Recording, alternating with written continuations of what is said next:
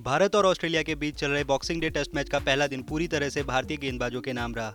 Toss भले ही Australia ने जीता हो, लेकिन दिन का कोई भी सेशन ऐसा नहीं था जिसे ऑस्ट्रेलिया अपने नाम कर पाया हो।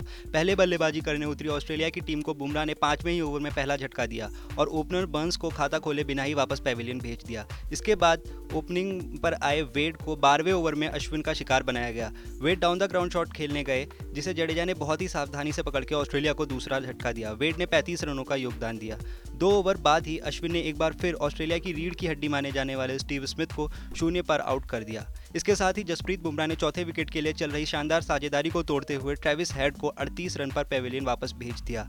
आईपीएल में शानदार प्रदर्शन कर इंटरनेशनल डेब्यू करने वाले मोहम्मद सिराज ने भी ऑस्ट्रेलिया को काफ़ी परेशान किया और दो इंपॉर्टेंट विकेट भी झटके। पहले मैच में अच्छी पारी खेलने वाले लबस्चेन इस पारी में भी 48 रन बनाकर सेट होते हुए नज़र आ रहे थे कि तभी सिराज की प्री प्लान गेंद पर हवा में फ्लिक शॉट खेल बैठे, जिसे डेब्यू कर रहे शुभमन गिल ने डाई मारकर आउट किया। इसके साथ ही ऑस्ट्रेलिया को तीसरा झटका लगा।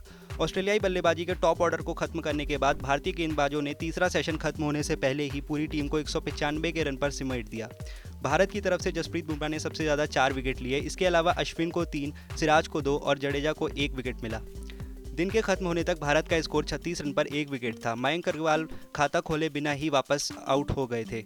शुभमन गिल 28 रन और चेतेश्वर पुजारा सात रन बनाकर अभी भी क्रिस पर खेल रहे हैं। बता दें कि इस मैच में विराट कोहली की मौजूदगी न होने की वजह से कप्तानी अजिंक्य रहाणे को सौंपी गई। रहाणे ने बहुत ही समझदारी के साथ इस ज़िम्मेदारी को निभाया और गेंदबाजी को सही क्रम में चलाया। इसके साथ ही यह शुभमन गिल और मोहम्मद सिराज का डेब्यू मैच भी है।